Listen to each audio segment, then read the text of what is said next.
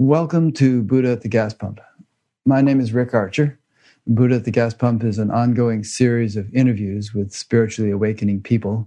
I've done um, over 500 of them now. And if this is new to you and you'd like to check out previous ones, please go to batgap.com, B A T G A P, and click on the past interviews menu.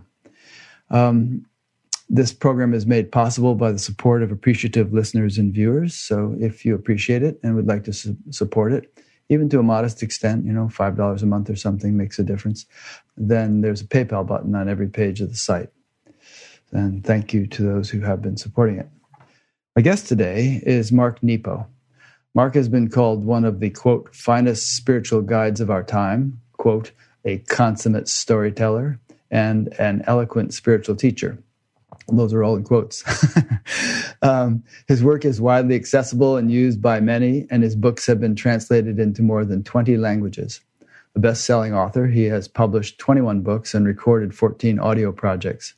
In 2016, he was named by Watkins Mind Body Spirit as one of the 100 most spiritually influential living people, and was also chosen as one of OWN's Super Soul 100, that's Oprah Winfrey's uh, network, a group of inspired leaders using their gifts and voices to ele- elevate humanity.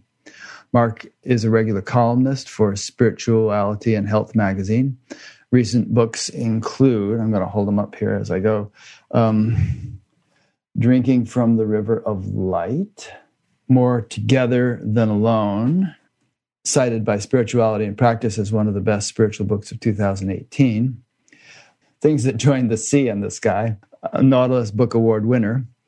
The Way Under the Way, The Place of True Meeting, a Nautilus Book Award winner.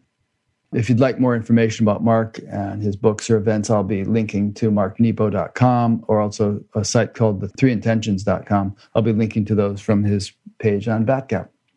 So thanks, Mark. Welcome. Oh, thank you. It's great to be with you. I'm looking forward to our conversation. As one of the finest spiritual guides of our time, I'm sure that makes you blush a little bit when people say that. Um, uh, yeah, yeah, I appreciate it, but we can just get get into the work, right? right. But in any case, millions of people do derive inspiration from your work and spiritual inspiration. But let's start with key question: How do you define spirituality? Well, for me, and then this will lead into sharing a little bit of my journey. I understand spirituality as the direct experience of everything that's larger than us everything that's within us. I feel like being awake is being a conduit and a membrane, if you will. So when I'm awake, which for me, I don't personally believe in a, an arrived state of enlightenment. I mean, I'm not saying it can't happen. It's just not been my experience in my time on earth. Maybe someone is. Maybe the Dalai Lama is always enlightened. But I feel like being a human being, the being is infinite and the human is very finite. And so we're kind of like lightning in a bottle. And I love, you know, medieval monks, when asked how they practiced their faith, would say by falling down and getting up. And I love that. And I experienced that a lot. And so I can be clear and confused and, you know, safe and afraid and awake and asleep. And so, you know, Maimonides, the great Jewish rabbi and physician, he had a great image where he said, you know, wakefulness and learning, it's like it's like making your way across a field with bursts of lightning at night. For a second you see everything and then you see nothing. And every time you get a glimpse, you add a little bit to your field of vision, to your map, to your understanding. And then when it goes dark, you got to make your way by what you know from when you could see. So I understand are, and different traditions have different names for this, but you know, our soul to me is the portion of universal spirit that we carry in the container that's us while we're here. I have a bluebird house in our backyard, and you know, that little bit of air inside the bluebird house is this, is equal to the sky. It's the same stuff. And so I think like we carry around, you know, we are a container. And, and so a big question for me always is can I be a good steward of the portion of universal spirit I've been blessed to carry while I'm here? That's great. I really resonated with everything you said. I like the word conduit. I often like the phrase um, that we're sense organs of the infinite. You know, the infinite. Mm, oh, yeah, I love that. Yeah, yeah. the infinite pervades everything, and, and we're like little tendrils or little sense organs, all billions and billions of life forms on Earth, each with our own capacity to sense. Yeah. And to give a little from my, my journey is I'm 68. We were just talking before we went on air, but in my 30s, you know, I, I had a rare form of lymphoma and That's almost a blood died. disease, isn't it? Blood cancer? No, um, oh, the lymph nodes, the lymph system. Yeah, yes. yeah. And so for a three-year period in my mid 30s, it was the heat of it where I almost died, and I'm blessed to be here. And so, you know, I was raised Jewish, and I feel a great tie to the Jewish heritage.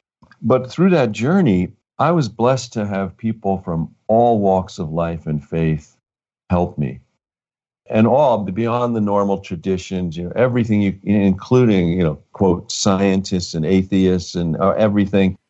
So, you know, being blessed to still be here, I was not and still am not wise enough to know what worked and what didn't. And I feel like from that point forward, I was called to believe in everything.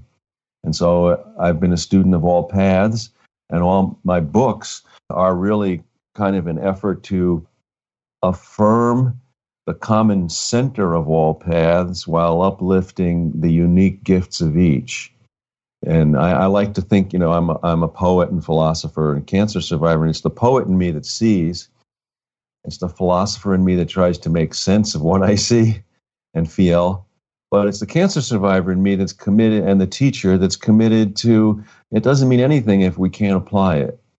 I've found like the only thing that remains abstract or things we don't personalize.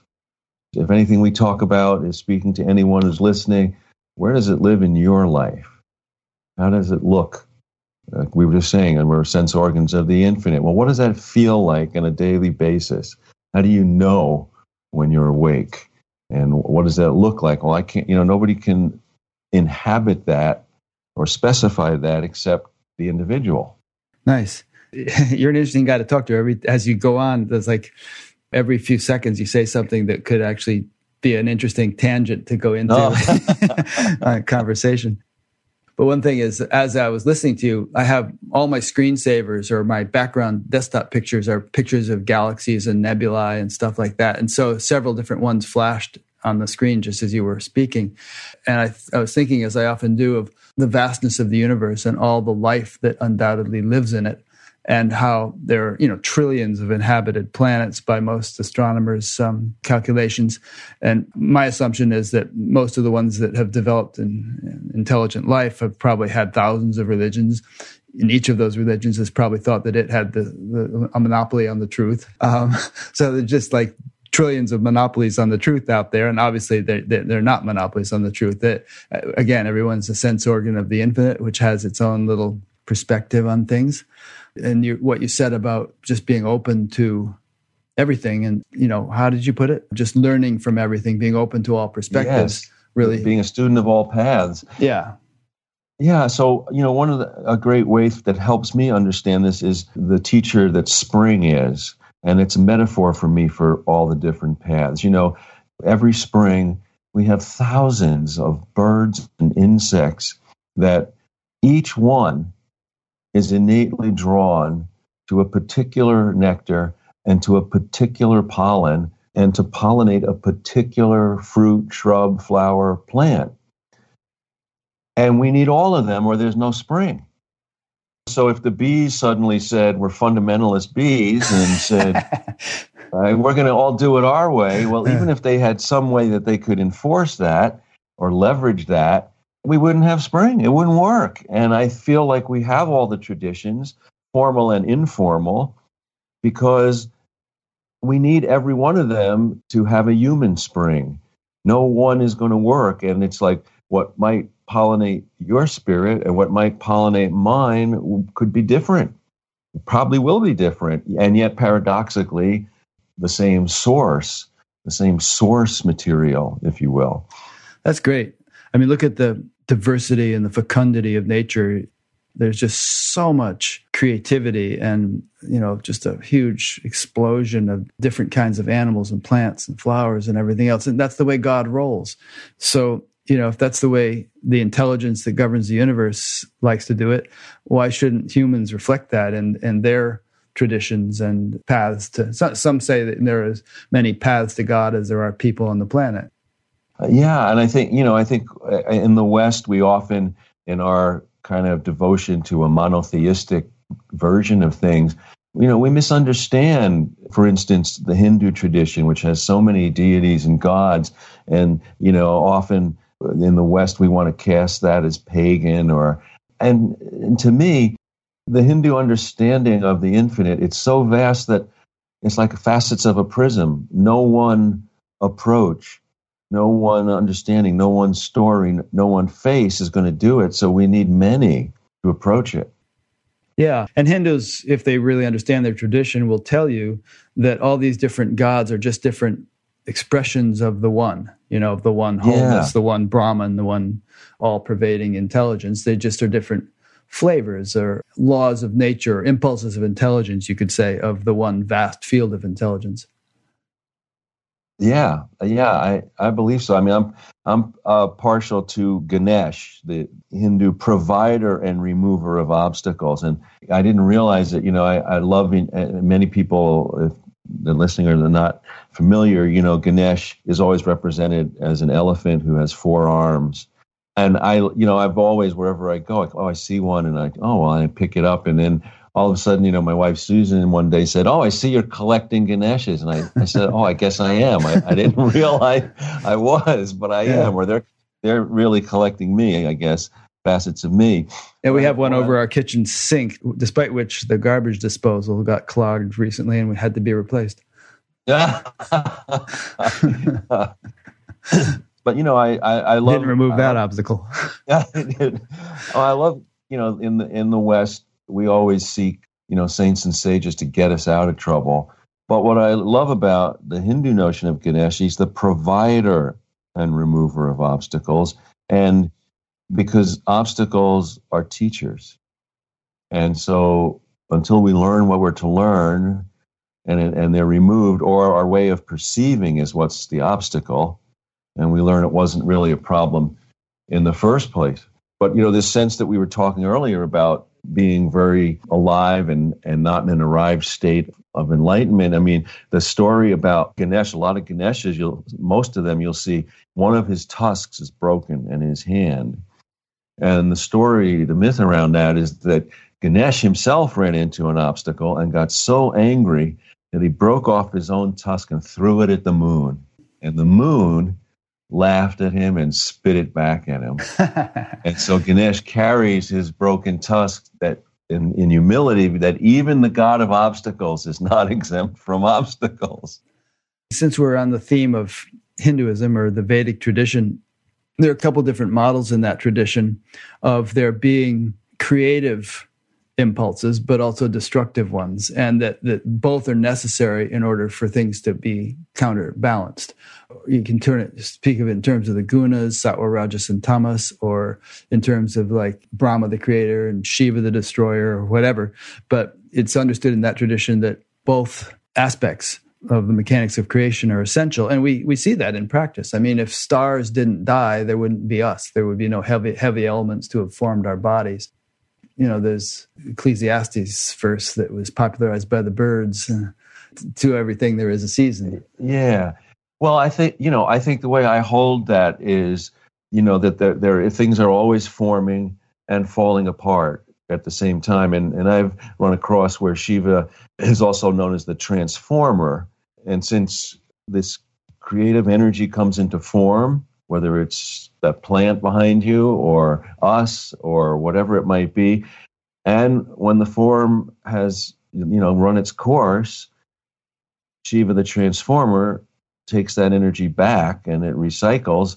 But of course, when we're the form, we say it's destroyed because that most likely that's death for us or the plant runs its course. But I, I think, you know, to talk about this in, I don't think this accounts for me to justify cruelty or that or destruction that we do. But the natural things that happen in life, you know, I often, from my cancer journey, think that, you know, suffering is to humans what erosion is to nature. And that there's enough that happens naturally. But one thing to apply to our current world situation, I think, globally, is things are always coming together and always falling apart at the same time. But we in the modern global world, I feel like we're addicted to the noise of things falling apart. That when things fall apart, they make a lot of noise. But when things come together, they're quieter. And, you know, you just take the weather report. When we were young, right, when we had three channels, right, it was called Weather Report. I turn it on now, it's called Storm Watch.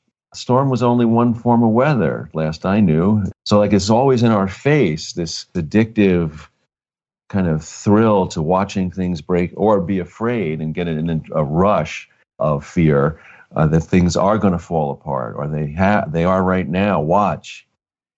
Yeah the drama and excitement of it sells airtime. It attracts eyeballs or, or viewers and that's why they do it if you watch the amount of coverage that took place in the 2016 election, there was one particular candidate who was always blowing everybody's minds, and the media covered it because drama sells.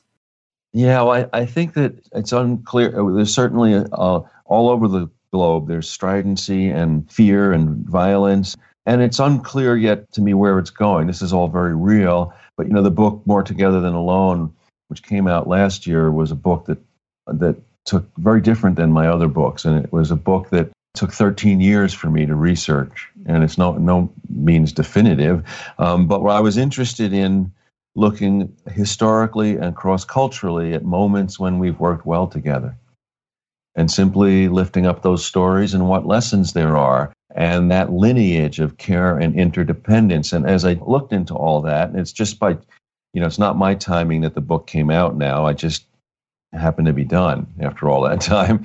But one thing is that there have been long waves in the ocean of time that we've pushed each other away and long periods where we've come together. And it's unclear where we're going. We're, we're at one of those historical turning points. And if we're going into a dark time or a strident time, you know, I'm, I'm reminded of the dark ages in Europe, which were only dark in Europe. We were kind of taught in school that the whole world was going through. No, the lot everywhere else in the world was pretty enlightened at that time. it was just Europe.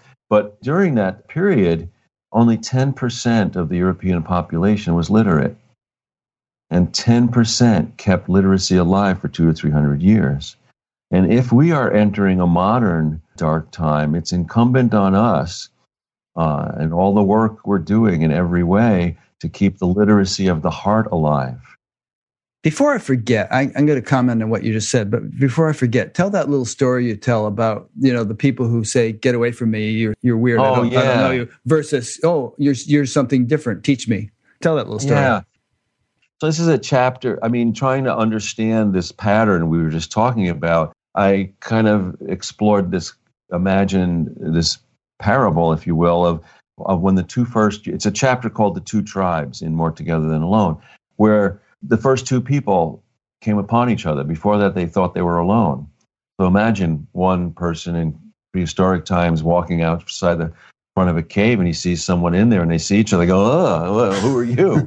I thought I was alone. And imagine the one in the cave looks at his other and says, You're different, go away.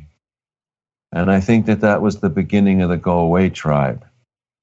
And depending on how much fear governs us.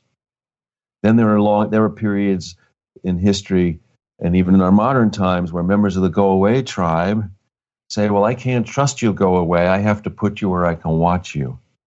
So I'm going to put you in a ghetto. I'm going to put you in a reservation. I'm going to put you in a refugee camp. I'm going to put you in exile, you know. In a cage. And yeah, in a cage. And then when fear metastasizes to such a degree, we have these horrible periods of genocide where the members of the go away tribe say, I can't even trust you'll be where I put you. I'm going to make you go away. But if we go all the way back to that mouth of that cave, now and imagine the other person looks in the cave, sees someone uh, for other for the first time, and says, "You're different. Come teach me. And I think that was the beginning of the Come Teach Me tribe. Thank God you're not me. We are more together than alone. Teach me all I don't know. We'll share it together. Let's grow. And when that has been in the foreground, we've had great periods of enlightenment, you know, like like the Iberian Peninsula for 750 years, where where Jews, Christians, and Muslims not only tolerated each other, they it was unprecedented cross pollination of uh, at every level. But the catch is, we belong to both tribes.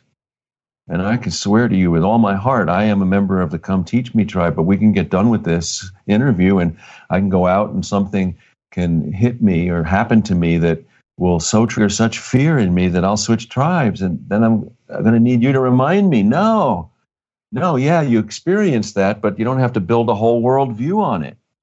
No, we're more together than alone. And it's unclear right now where this is all going. Yeah. Well, I think the two tribes quite thoroughly intermingle all over the world, although they might not be. In some cases, it's obvious. The marchers in Charlotte a couple of years ago with the tiki torches obviously belong to a certain tribe, but people all over the place. Um, and like we were saying earlier, the noisier stuff grabs the headlines, but in the circles I travel in, I just came back from the Science and Non-Duality conference. It's it's kind of a foregone conclusion among many people that um, we're going through huge changes, and we've only begun to see the um, turbulence that may uh, necess- may necessarily um, be there as the transition takes place. But everyone seems to feel that there is a transition, and that there will be something on the other side of that transition that will be well worth waiting for or living for. But no one seems to know exactly just how difficult it's going to be in the transition. And it's just this kind of maybe it's naive belief, but there seems to be a universal consensus among people of a certain way of thinking that a kind of a new age of some sort is dawning and that so many entrenched elements of the old age are going to just have to somehow be shaken down or rooted out or something and that that process is beginning if not well underway already. Yeah i i mean for me i i, I you know like I, I believe that uh, I mean that all makes sense to me, and I would want to add to it um, from where I'm sitting on this circle. um, you know, I I think there's this paradox between progress and incarnation. You know, on the one hand, we grow, and on the one hand, you know, I have young people in my life, and they seem to assume what I have to struggle to learn somehow. And yet, on the other hand, uh, no amount of wisdom exempts us from this incarnation. Like it's our turn. Like everybody, every life, every generation, we got different tools. We got more complicated things and all these computers and stuff. But but everybody in the life journey has to go through the same passages, and and and I feel like I can get inspired and supported from wisdom and from other times, but there's no shortcuts. There's no shortcuts, and so there there is this. Uh, for me, this this like I said, this paradox between progress and incarnation. What happens? Um, uh, so in that way regard, I don't think there's anything new and on the one level, and yet it is our turn to shed all this and move through it, as has happened time and again throughout history. You know, I, I don't think people in prehistoric times were primitive. I think history was. Uh, I I kind of see history as we're all the same six inches from heaven and from the gutter. and you know, we of course we, we all all cultures we want to say progress is a climb up a mountain, and of course where we are is the top so far.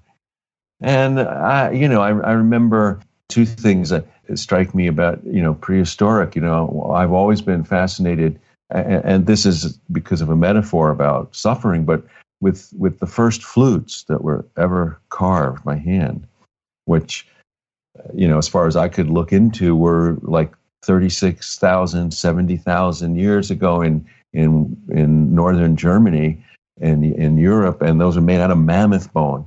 So when when living was that difficult, surviving, what made someone stop and carve holes, hollow out a mammoth bone and yeah, that's the person I'd like to interview, you know?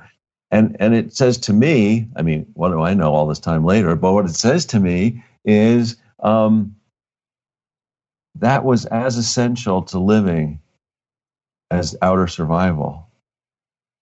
That music, that the inner life, that in order to survive out here, we have to thrive in here. Yeah, so forget being primitive. We just had different tools. One of the main themes of one of your books, I think maybe it's drinking from the liver, river of life, the liver, the river of life. that sounds a little gory. Is that, you know, we have this innate creativity and there's a sort of a natural urge to express it. And if that urge gets thwarted, then it creates frustration. Remember Thoreau's line of, you know, most men live lives of quiet desperation. Oh, here's, here's a quote from you. You said, uh, if you stop expressing, you may still walk around and buy groceries and pay the bills, but you will not be alive. So we have this natural urge to express. And I think that relates to something we said we were talking about in the beginning of this conversation, which is that there's an all-pervading intelligence, which is evident if we look closely at anything, you know, a single cell or a little bug or anything, and that intelligence thoroughly pervades us, and we're all instruments of that, instruments, uh, sense organs of the infinite, and not only sense organs, but organs of action through which the infinite can express itself in the world. And if the infinite is unable to do that, then there's a sort of a bottling up phenomenon, which builds a pressure, and that pressure is uncomfortable. Maybe yeah, you'd well, like to riff on that. Yeah, and and more than uncomfortable, it's it's life draining. You know, my understanding of expression and creativity changed dramatically after my cancer journey. Before I was teaching at Albany University, I had my doctorate, and I was hoping, you know, if I devoted myself to poetry and teaching, maybe, maybe, you know, I might write one or two great poems, maybe, you know. and then all of a sudden, you know, I'm like in my 30s and I'm upside down, inside out. I'm in the hospital. Well, forget writing great poems. I needed to discover true poems that would help me live. And now that I'm in my 60s, I want to be the poem. And the words are just a trail. And so this whole book, Drinking from the River of Light, the life of expression, you know, I use the analogy of breathing. You know, we're here, we, we have this time together. We, we have to inhale and exhale. We can't decide for this next hour. We'll just inhale, see how it goes. No, that's not going to work. And the heart has to inhale and exhale. And the way the heart inhales is that it perceives and feels. And the way the heart exhales is it expresses. And it doesn't really matter what form it expresses. If we don't express, it will damage our aliveness. And through that inhaling and exhaling of heart, we remain an active conduit to life force, I believe. And so it's less, you know, we're so trained in the modern world with a manufacturing imprint that we turn everything, even with good intention, into a product. It's not so much about what we create, it's how alive we are brought for that engagement. And, and beyond the formal arts, I mean, it could be anything that we devote our wholeheartedness to. It could be gardening. It could be stamp collecting. It could be repairing cars. It could be anything that we are wholehearted and give ourselves over. And I, and I think that what is not expressed is depressed. And so uh, you know, one of the liabilities of not expressing is we get isolated. We stop being a sense organ for the infinite. And now we're a pinball in a pinball machine called society. Yeah. What would you say to a person who, you know, single mom, working two jobs, trying to survive, who, you know, just really has to sort of life is difficult and all this talk of expressing and being creative and all just seems like a airy fairy notion. You know, it's just not possible given the, the pressures on such a person. And there are many such people in today's society. You know, I would say that this is where we're talking about we have to personalize this. And I come back to very basic things, you know, a kind of a barometer, a, question I ask myself every day when I'm involved with things is is this heartening or is this disheartening? For anyone who's struggling with, we all have to survive and thrive everyone who ever lived has to survive and thrive. And they're both uh, require great skill. But if all we do is survive without thriving, what's the point? And plus, we won't do it very well very long.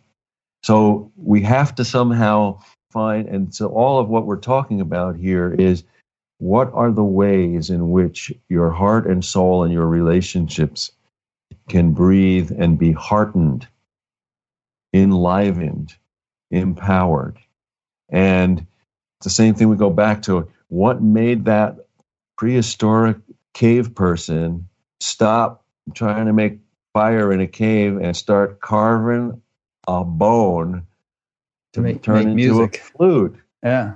Unless it was something in that person said, This is as essential. If all I'm doing is gathering wood and trying to stay out of the path of mountain lions and hiding in a cave, what is the point? You know, I teach a lot and I'm always convening circles, which I love. And, you know, and I like to say that formally or informally, this is lineage. You know, we've always had to stop to make sense of this, whatever this is. And I imagine that in cave times as well, probably a clan was chasing a mountain lion, hoping they could, you know, get some food and all of a sudden the mountain lion chased them, you know, and they, they're in the cave and they're all hiding in there. And there's somebody in the back had his head in his hand, said, Is this all there is? What's the point? What are we doing? And I think that's probably the first retreat, you know? yeah. It's interesting because these days, a lot of people are talking about, well, with the way things are going with automation and self driving trucks and all the other stuff, there's going to be a, a, lot of people with a lot of spare time. You know, we're not just not going to need all the manpower that we now need in order to get things done. So, what is everybody going to do? And how is the wealth going to be rearranged so that if even if people aren't doing very much, they can support themselves? And I think the obvious answer is well, it'll give them the freedom. Hopefully, they'll use it this way to do something creative, something evolutionary, something spiritual, something that helps other people, and so on and they won't just sit around on their butts watching TV, although probably some will. Through progress, you know, 200 years ago or 150 years ago, you know, we had to do a lot of physical work to have heat and a hearth and have food and everything. And so now, you know, we all have to, we don't have, I'm glad I don't have to do all that. And everybody has to do some kind of physical exercise to have aerobics to compensate that we don't have to do all that hard labor. Well, we're also at a point where we need to do spiritual aerobics. We need to do things, for instance, you know, wonderfully, I don't need to climb to the top of a mountain to get that view. You know, I don't even have to leave my room anymore. I mean, I can Google it, you know, yeah. right? So, in one way, that's great in the sense that there are places on earth I may never get to see. So, that's wonderful that I can see them. But it doesn't replace the spiritual aerobic of actually climbing and at the end of that climb seeing that view in person. Everyone needs spiritual aerobics to hearten their lives, to keep them connected to everything larger than them while they're surviving. Well, this triggers a couple of things I'd like to share if it's okay. So, one is let's talk about the discord and the disconnection of that. And I want to, I want to talk about the epidemic of mass shootings, especially in America. And yes, you know, clearly it's so obvious there's way too many guns, but more deeply, okay, and I want to use a, a kind of a biological metaphor to, to understand this. So, you know, an aneurysm is where a cell in a body a weak cell in a body under great pressure explodes. A single cell, or is it like a capillary or a little vein or something?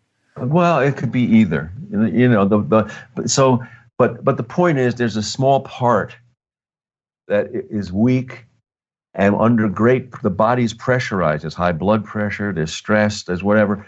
It explodes. It usually leads to a stroke. Right. Well, our society is a global body and and I would offer that that more than any other country in in the world, these individuals who are responsible for what they do, who are out of their minds, who are, you know, uh, creating great harm, And also, they're social aneurysms. They are weak cells in the societal body. And so it's not enough for me to say that person's out of their mind and they're resp- yes, they're responsible and it has nothing to do with me. No, because I am contributing. I can ask, and we need to ask, why is our society so pressurized that we have an epidemic of social aneurysms exploding? Why? What can we do to depressurize and normalize the global body so that we have less an epidemic? And at the same time, these individuals are responsible for what they do. So th- this has to do with deeper a deeper form of education and caring for each other. You know, so and I don't have any answers to it, but it seems really uh, really powerful to me. So so the second thing, more kind of archetypally, is and this is about how do we survive and thrive. And this we look at, at a little fish as a teacher. So we all learn, like in seventh or eighth grade, that you know, and we take it for granted. But fish are pretty miraculous, right? They're air breathing creatures that live in water. Uh, you or I trying to do that can't happen. So how do they do this? Well, we learn in middle school that you know they have this organ that's called a gill, and what a gill does by a process of of of fusion, diffu- or diffusion, I'm not sure which, um, but basically, water's made out of hydrogen and oxygen through the gill, water comes in, it extracts what it needs to live, the oxygen, and discharges the rest. Now, the teacher here is that our heart is our gill. Our heart is our gill. And by being authentic, wholehearted, present, awake, caring, our heart extracts what is essential as we swim in the river of experience so that we can live and, th- and thrive and we discharge the rest. And if we don't, then that gill, the heart, the emotional heart, the psychological heart, just like a, a biological heart, will get plaque and will get clogged what does that mean in terms of emotional cycle? That means assumptions and conclusions. That means wounds. That means memories. That means an obsession with worry and fear. And we stop taking in what's essential. It won't get through. So, you know, I was teach I was teaching this when I discovered this metaphor. I was talking about it, and I was at a I was teaching on an island off Canada, up off uh, Vancouver, and uh, Vancouver Island or Vancouver Island, or Salt Spring, maybe. Yeah, yeah. So at the break at lunchtime, this one person who was in the group came up and said, "Oh, I'm a, I happen to be a marine biologist," and I thought, "Oh, I've really screwed this metaphor up." now he's going to tell me, you know. But no, he said, "No, no, you're okay. You're, it makes sense." But he helped further it. And you know, we also learn early in school that fish need to move through water so water will go through the gills, so they'll die. They have to keep moving. Well, he said that's not true of all fish. I think it's true of he sharks. said that's only true sharks and skates, is what he told okay. me. And why is because sharks and skates, their gills have no muscle. So they don't have a choice. They have to rush through water in order to breathe, get what is essential. But all the other fish have a choice because their gills have muscles, so yeah, they you can, see tre- them flapping. They go in and out like Yeah. that. Yeah. so they can tread water and pull life in and take what's essential. So this is very helpful because it shows us why we need inner practice. Doesn't matter what, you need an inner practice so your heart starts to have muscle. Otherwise, you got to run through life taking needless risks. This helps explain the life of addiction.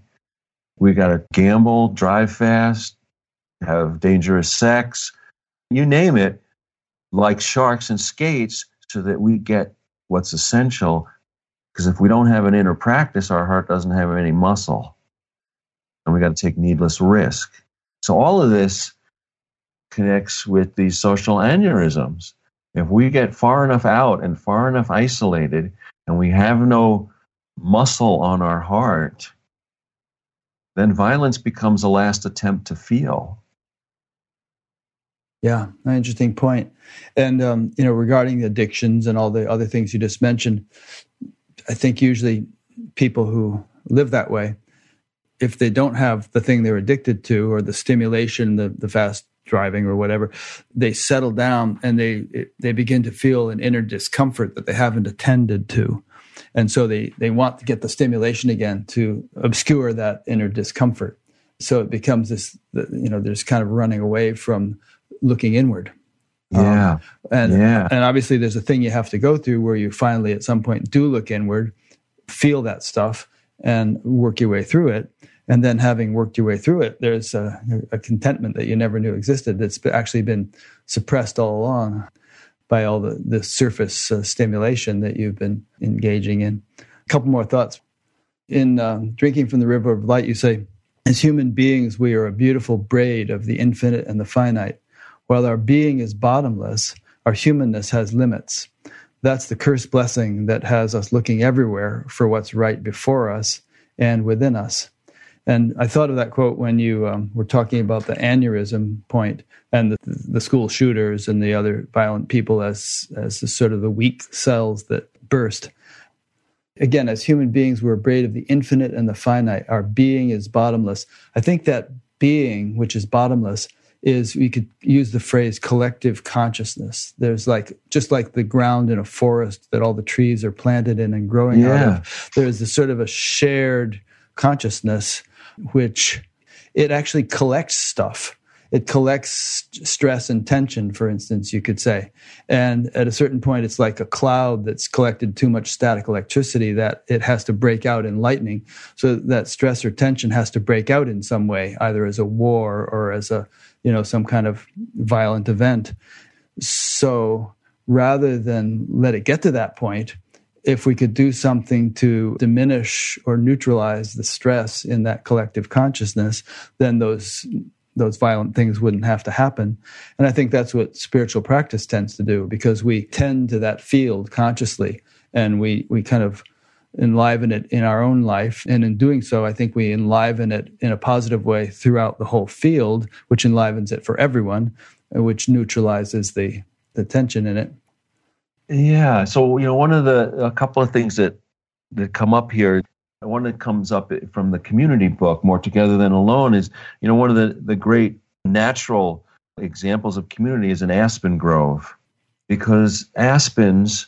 And the first time I was it was in New Mexico, uh, in San, outside of Santa Fe, I was in an aspen grove for the first time. But the largest aspen grove is in is known is in Utah, and it's like 160,000 square acres, and it's believed to be 80,000 years old. And what's powerful here, which kind of is an image of what you were just describing, is above ground, aspens are singular trees. But below ground, unlike a lot of other trees, they share one root system. And so an aspen grove is one of the largest single living organisms on earth. So above ground, we we look like we're, you know, this is a great metaphor for community and for that shared consciousness and shared being because we we yes we walk around we're individuals you know we we have different ideas and feelings and histories but in the invisible ground of spirit we all share one root system. And so more than just altruism if my roots start to get diseased you have to care because they're your roots.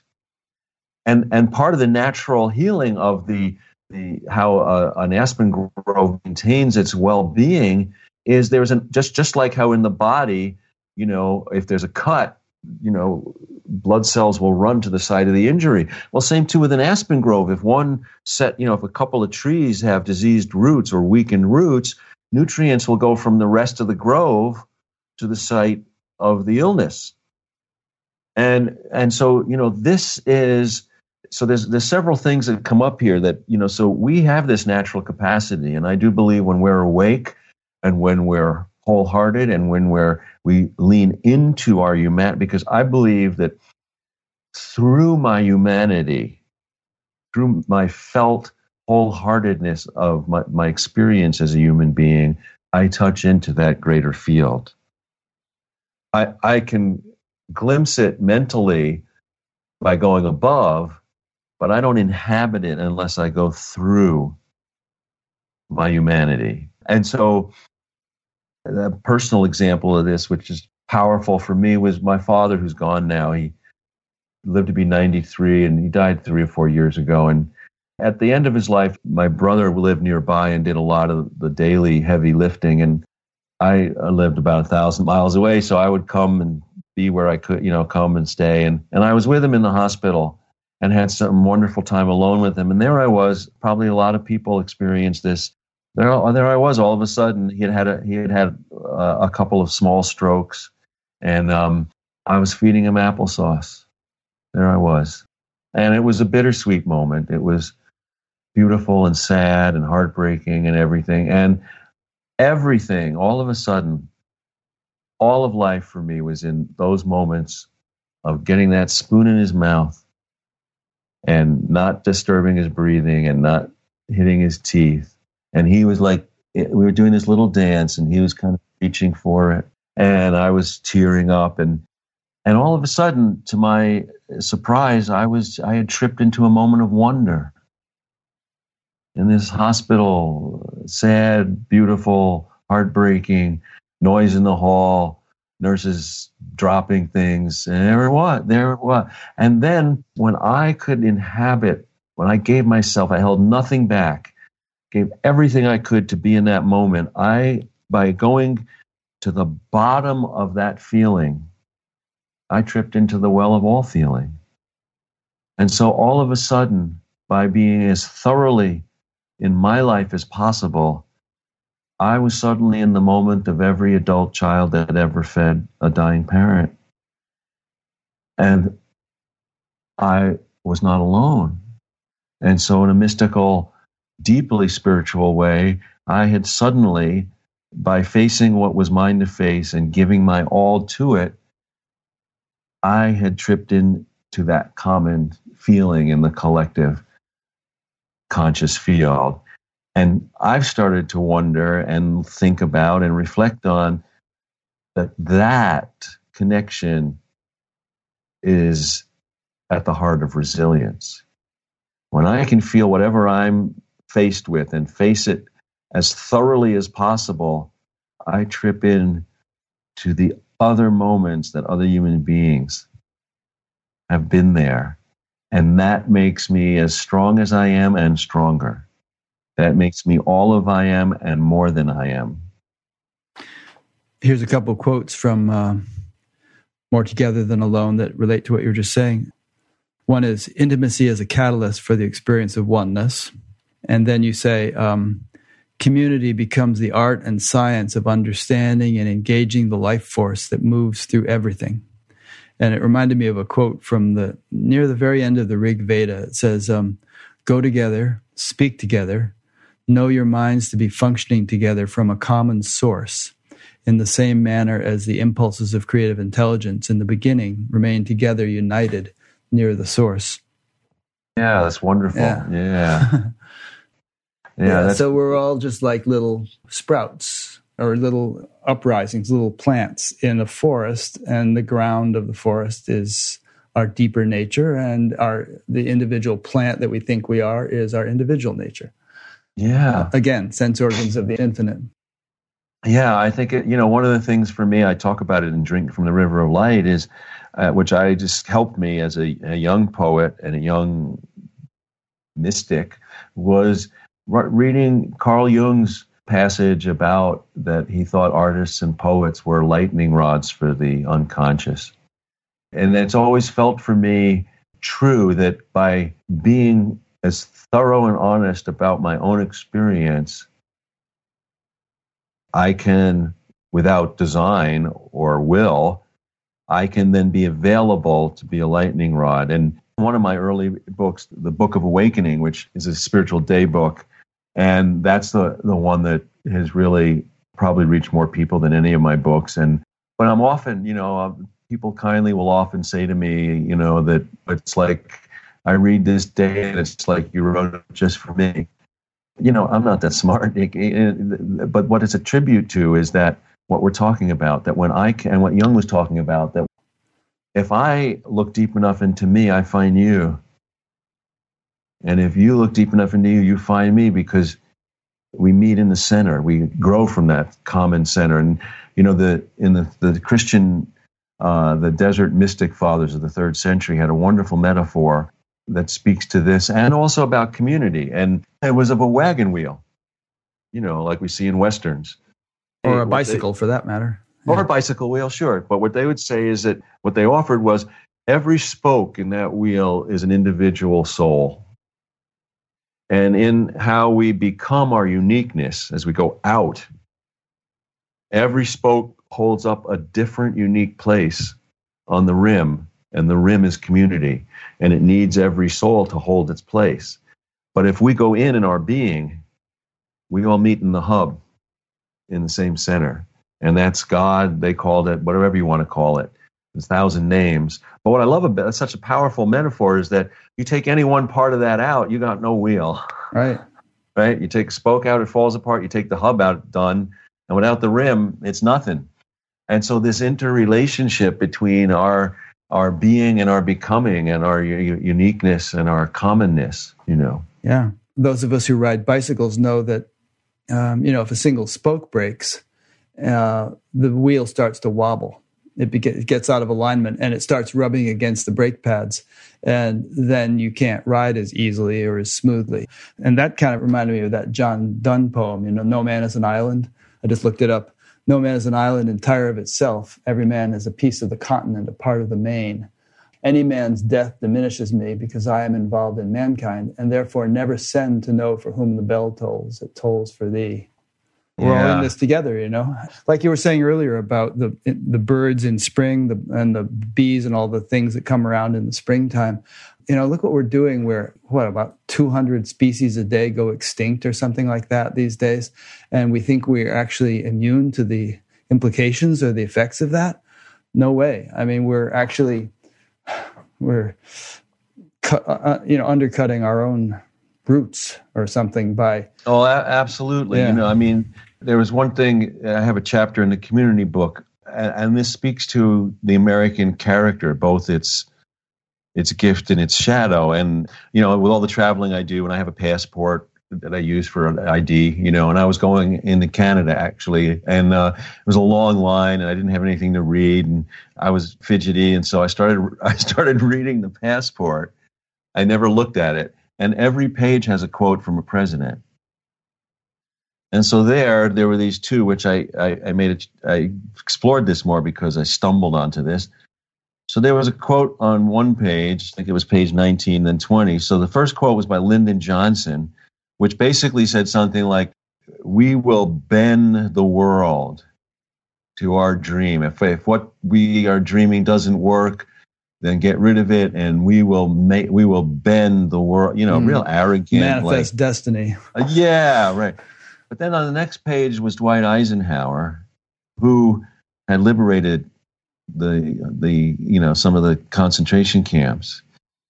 And he said you know the only thing in order for america to live out anything we have to live it from the heart and the heart of our values. And if you think back, it made me really reflect that even in in how how the founding fathers created America while maintaining slavery, we have always had this this tension between are we loving the world or are we bending the world, and and and we see that you know globally with climate change how we're bending and breaking and destroying everything rather than loving it. And, it. and so much goes back to that in a daily choice and in a global choice between love and fear.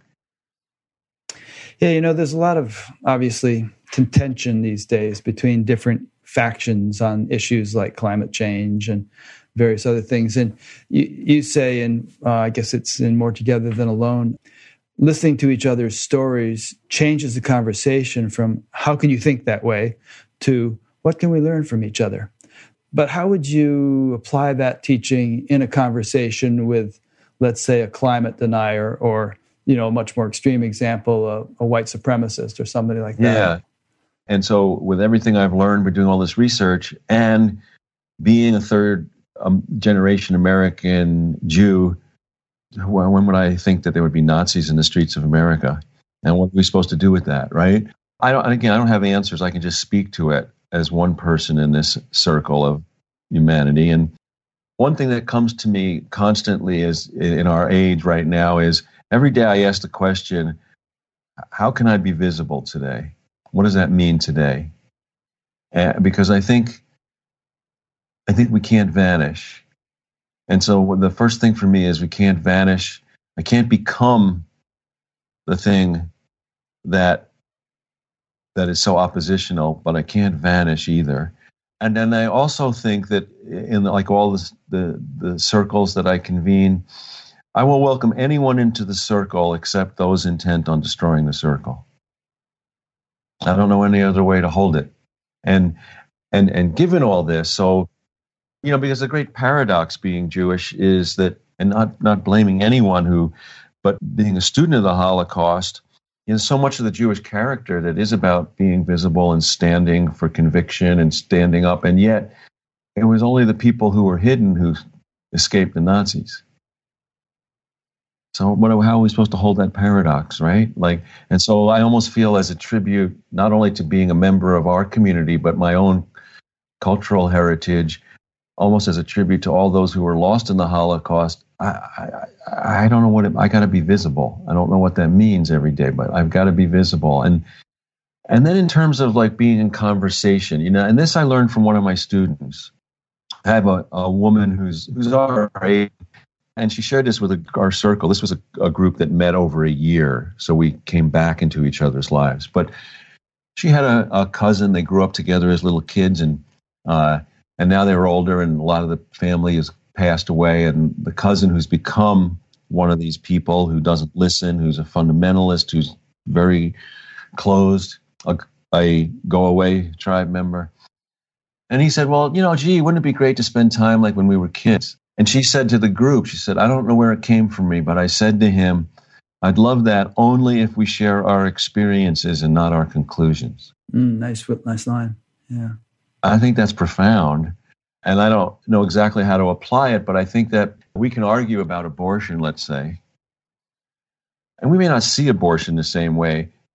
But if I ask you f- for the experience and, and stop focusing on the conclusion, it's going to change. The, you know, if I say to you, "Why well, I, I see you feel strongly about this. Why? What's the story? Why? Why? What led you to this? Why this is so important to you?" And I think that there's something there. We may never agree, but I think it changes the ground of the conversation. Then I ran into a, you know a, a quote by Longfellow, Henry Wadsworth Longfellow, who said, "If we really listen to the sufferings of our enemies, they would no longer be our enemies."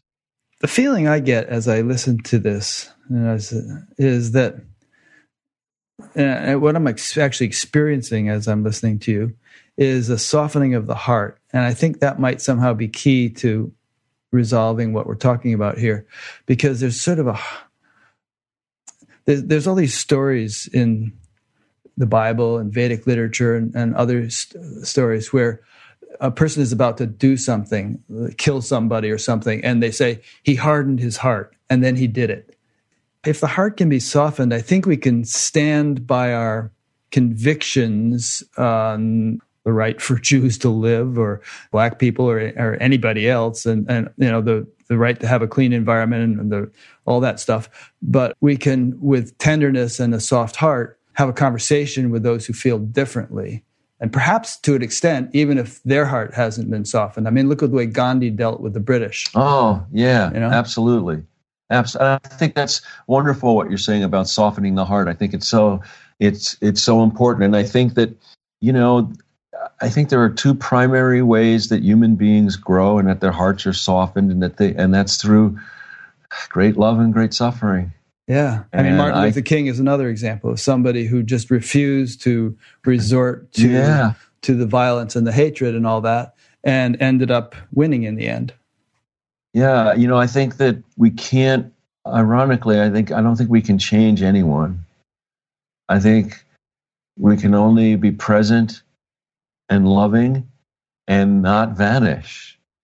And uh, you know, I think that we learn by by shedding, willfully shedding, or being broken open. If we don't shed, we'll will be broken open. One way or the other, yeah. I mean, yeah, that's that's that's another whole thing is that the more adamant we are, the the more violent the breaking open is going to be but one way or the other it's going to happen. And and if we can learn to just sort of soften naturally then there won't have to be this you know hard cracking of a shell. Um, but i was just going to say there's this documentary uh, which i haven't watched yet i don't think but there's a, something about a black guy who goes down south and he actually sits down with ku klux klan members and eventually gets them to the point where they realize what a crazy thing they're doing. And he collects their robes. And he has this whole collection of Ku Klux Klan robes from having had these conversations and having really befriended guys wow. who, who hate his guts, you know, to begin with. it's just a wow. beautiful example of, of the kind of thing we're talking about. Yeah. And I think, you know, um, being wholehearted, which is a quiet courage, I think, that it takes it takes a quiet courage to be who we are everywhere. And again, to use a, a you know a, a biological metaphor, in your body or my body, if we have one more healthy cell than than toxic, we're considered healthy. We'd like a lot more. As long as we got one, we're leaning in the right direction. And humanity, as a global body, every soul is a cell in that body. And so, you know, inner work and service are inextricably linked, and the health. I mean, we can do what we can do, whether it's in a particular situation, but also being a healthy soul is is going to help tip the scale of humanity to staying healthy today. Mm. I interviewed somebody just recently. I forget who it was. I'd have to look it up, but she was saying that um, on numerous occasions when there has been some big event like the tsunami in Indonesia or 9 11 or a number of other earth world shaking events like that, she has known it and felt it before it became public news. It's like it's kind of like Star Wars, where Obi Wan Kenobi said, I, I, I, feel a great disturbance in the Force." You know, when the Death Star blew up the planet Alderaan. But there there are people in this world who are so kind of attuned to or immersed in or merged with that unbounded awareness that when something happens in that rocks that field, they feel it instantly. And um, a lot of such people tell me that um, they feel very often like washing machines, where a lot of stuff gets filtered through them, and they they sit there and they just kind of resolve these things. It's as if their individual karma or whatever has been resolved and they they're taking on chunks of collective karma and kind of filtering it through their nervous systems or through their consciousness and melting it away. I mean you're talking about an, uh, to me an extreme highly developed form of compassion. And, and but you know compassion compassion itself the word really means to be with you know, for whatever reason, I think that life has been made just uh, difficult enough that we need each other. Sometimes more difficult. yeah. And I, I, think that's to ensure the journey of love, that we are more together than alone. And that, that when we when we can be there for each other, we distribute the weight. Do you, do you know the work of Ed Tick? No. Oh, and he's someone you might want to interview. Okay. Ed Tick is a visionary in veteran in the healing of veterans, and he's done a lifelong work. We started out as young poets together and got drawn into our particular callings. But Ed is remarkable, and he's done research throughout cultures about how veterans have been dealt with. And one of the things he talks about, which brought this up for me in our conversation, is how in, in Native American community life we have such a misunderstanding of like a war dance. We we see you know painted feathers yeah. and mm-hmm. dancing and all, and some some of that was in preparation. But there's a whole other aspect of it that was when warriors would come back, having had to do horrible things to enable the tribe to go on for everyone. the tribe would meet in community and they would reenact what they had to do and what they experienced so they wouldn't have to carry it alone. And that was the war dance afterwards, not before. And that they distributed the stuff like you went out and did this on our behalf. Let us, so that you don't have to carry the horrors. Let us listen to your stories. Let us have compassion. Let us distribute the horror and the pain. And, you know, one of the things that Ed talks about is that, you know, on Veterans Day, rather than having sales and closing schools, we should be opening up the schools and the town halls and the synagogues and the churches so that veterans can tell their stories and not carry those horrors alone. And that the community they did this for receives them so they can reintegrate. Yeah, that was particularly tough after the Vietnam War, where the troops came home and everybody hated them, here, or, at least the young people did. She's pretty much the same age group as the as the troops, you know. The, and there was, you know, just to this day, there are Vietnam War veterans who are just traumatized and never had. Oh my chance. God! Yeah. yeah, yeah, just awful. But how how do we open our heart? You know, I I think I've come to understand that that there are two ongoing forms of compassion. One is a continual like initiation or apprentice level of compassion, which never ends. And that's where, you know, we have something in common. So it opens my heart. I talk, spoke about my father. If you lost your father, oh, I, I, I know we have that in common and I feel drawn to be there for you. Or if your heart is broken, my heart's been broken, we can. But I think that's all an apprenticeship for how we open our heart to each other when we don't have anything in common. And that to me is the maturing of compassion. And my first experience of this was years ago where I just stumbled. I was in a restaurant bar and there was a guy, he turned out to be a Vietnam vet, and he was kind of agitated and kind of loud, and he was nearby. And I wound up talking to him, and turned out he was a medic. He had been a medic. And I'm listening, and and I said, Boy, I, I can't imagine. And he slammed his hand on the table and said, No, you can't imagine. And I said, No, I can't, but I'm here.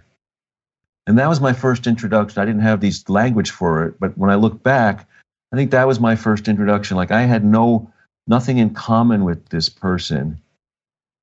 All of where I have had things in common, where I could train and learn to be compassionate, is so that I can be compassionate where I don't have anything in common with anyone.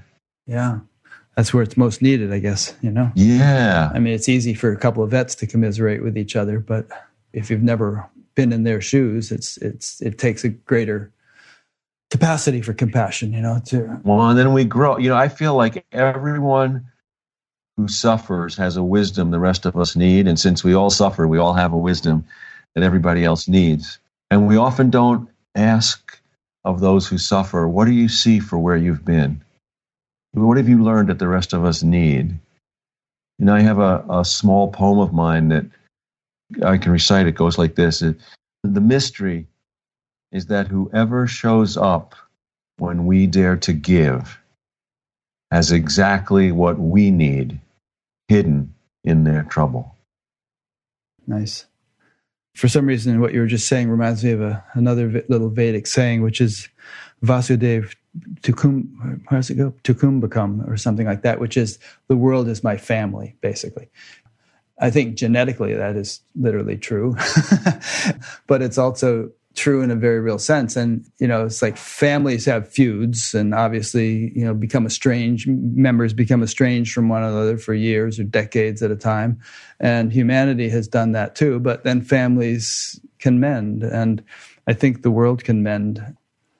You know, we were talking earlier about some big transition we might be going through. I, I think a time may come, perhaps even in our lifetimes, where there's much more familial atmosphere in, around the entire globe. And you see signs of it already.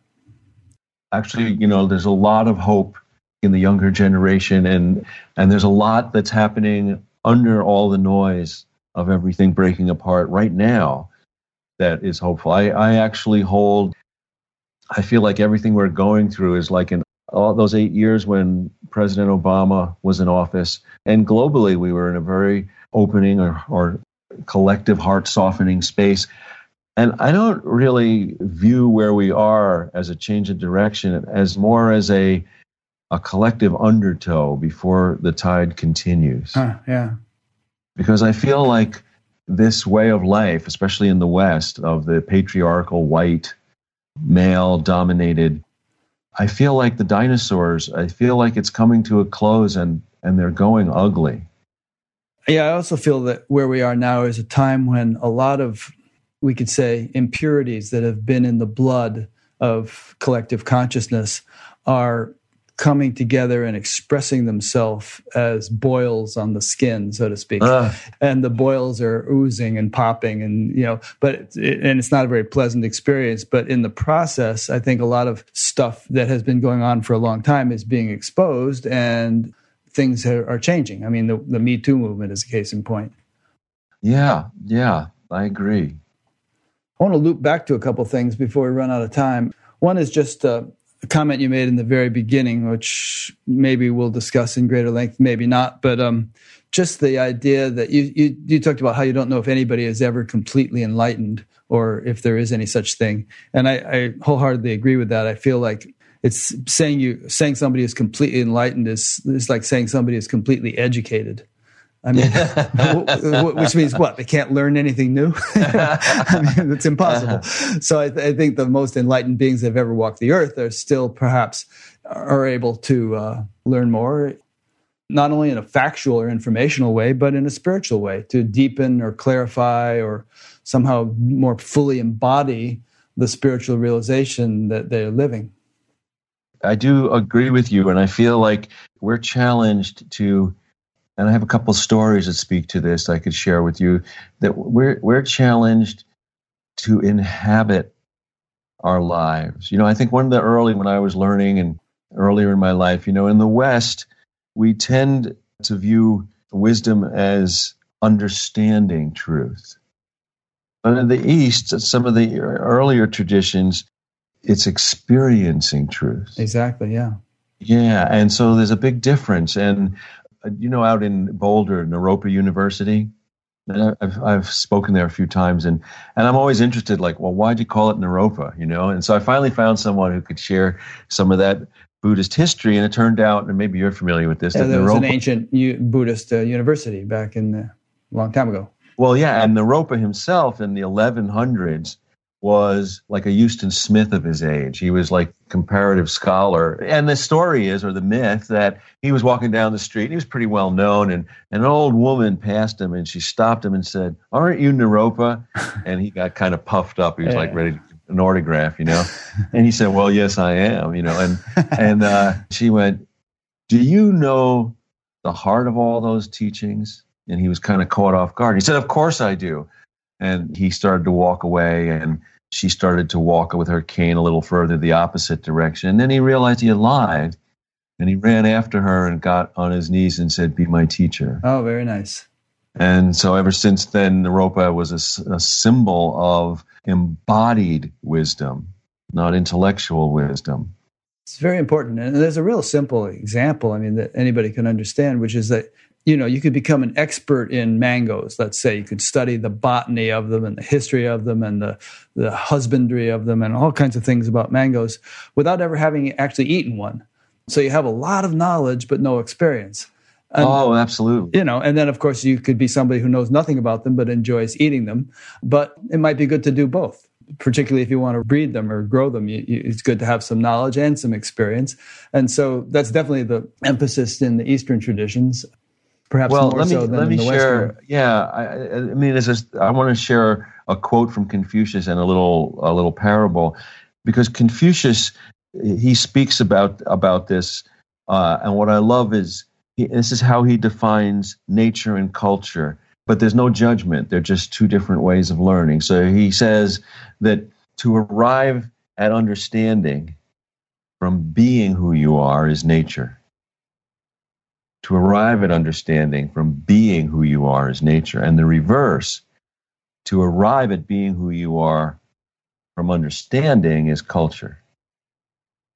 And what I love about that is he doesn't say one's better than the other. They're just two ways of learning. But each way is appropriate for different things. Like, yeah, you can study a mango, but if you can't eat it, or like I can interview, you know, I want to fall in love. I can interview everybody I meet about love. It's not going to amount to anything until I try. But at the same time, I can learn through understanding before, if I'm lighting a fire, burning leaves this time of year, yeah, I want to ask a few people who've done it first. Uh, yeah. That's culture. That's cultural learning before I, you know, light myself on fire. So, and I think that each of us, you know, we tend to think, well, you know, often what I'll do in retreats or things. So, if I tell that, is I'll say, which are which is more uh, innate in you? Are you more of a natural learner or a cultural learner, which comes easier to you? And usually, what we do is, well, that's my strength. I won't worry about. No, well, we we have to give more attention to the other so we can be balanced. Mm-hmm. Good point. You know, it takes two good legs to walk. You yep. don't want to limp all the time on one. But the parable I wanted to share about embodiment is there's a master who sends his student to meditate. He says, I want you to sit by the river until you've learned all the river has to teach you. So he's a very serious student. He's got his cushion. He's got his, you know, everything. Got he's got chime. He's got his, his yeah. He's got it all, you know, right?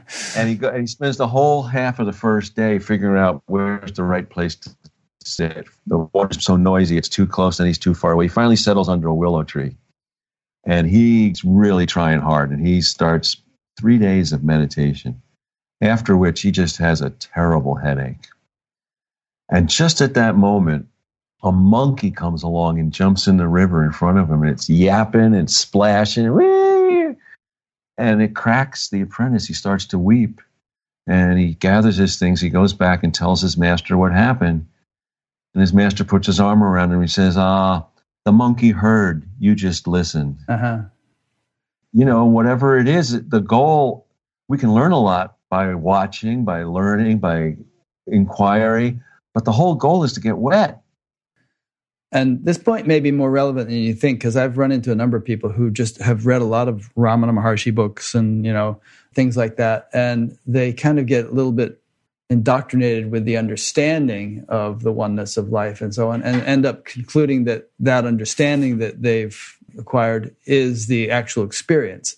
Uh, and there's an old Tibetan saying, don't mistake understanding for realization.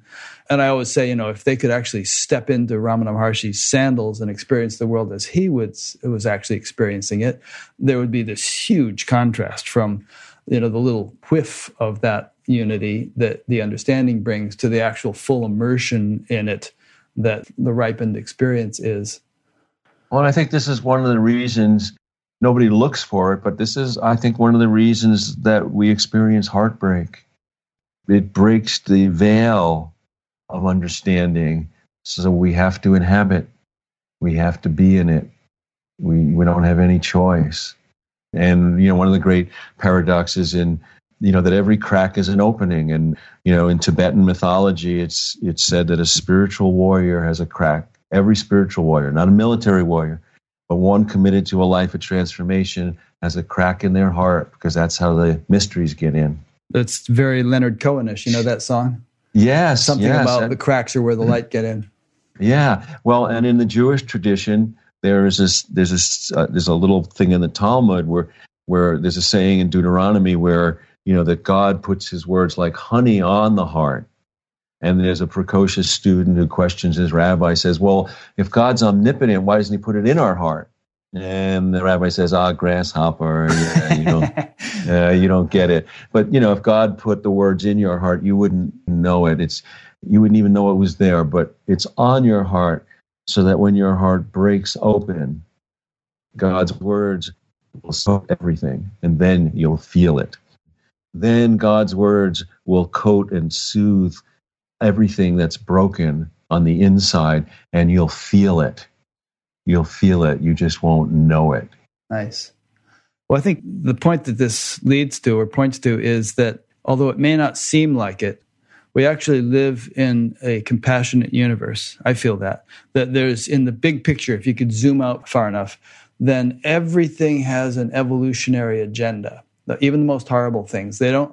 God is not like capricious or cruel or. And I keep using the word God, and some people are uncomfortable with that word because it has so many connotations that have been pounded into us, you know, in our youth. Yeah. But by that, I just mean the all-pervading field of intelligence which orchestrates the whole creation, which is quite evident if we look closely enough at anything. But there's this evolutionary trajectory. As Brian Swimme said, you know, leave hydrogen alone for 13.7 billion years and you get opera giraffes and rose bushes. Um,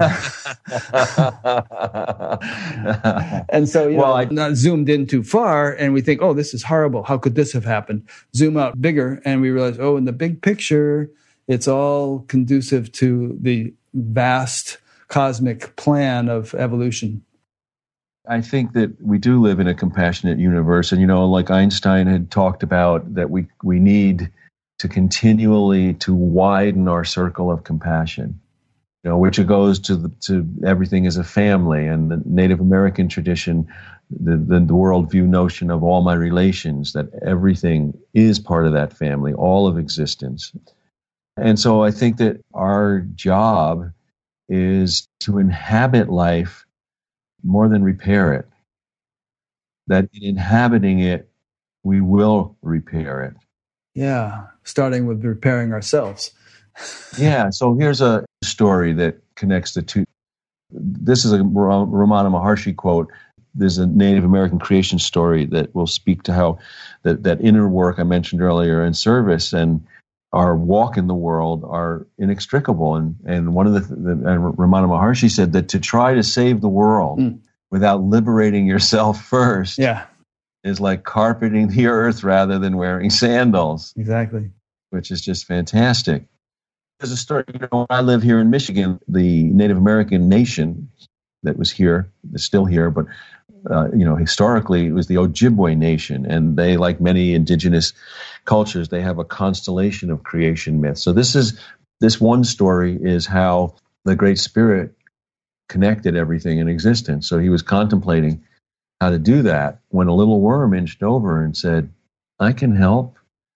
And the Great Spirit was pleased that one of his smallest creatures would offer some help. So he said, Very well, little worm, help us. The little worm inched over and started to spin barely seeable silk threads from its guts. And sure enough, in enough time, it connected everything in existence. And you know, like a, a spider web that you might see in an old barn or something, and you might not see it fully until the light shines on it. And just like that, you couldn't really see the threads that connected everything, except when the Great Spirit, like the sun, leaned over and, oh my God, there's this golden web connecting everything. So the Great Spirit was very pleased, said, Thank you, little worm. You have saved us, not by being great, but by being true to your own nature. I will let you live forever. Well, the little worm was taken aback, and the Great Spirit saw this and said, Don't you want to live forever? And the little worm said, Oh, Father, I fear so many years if I can't grow. So the little Great Spirit Huh, even one of his little worms has some wisdom here. He said, Very well, little worm. I will give you this ability to spin these barely seeable threads around yourself. And when you can be still enough and start swarming and inching and weaving, you will be still enough long enough, you will know the lightness of being that I know. Go. And the little worm inched to the nearest leaf and began to spin the very first cocoon and in time became the very first butterfly. Beautiful story. And I love that anonymous, ancient. I love those. And what it says to me, why I tell it, is that the threads that connect everything come out of our guts. And that when we do authentic inner work, we are also doing the work that holds the world together. Yeah, yeah. One and the same.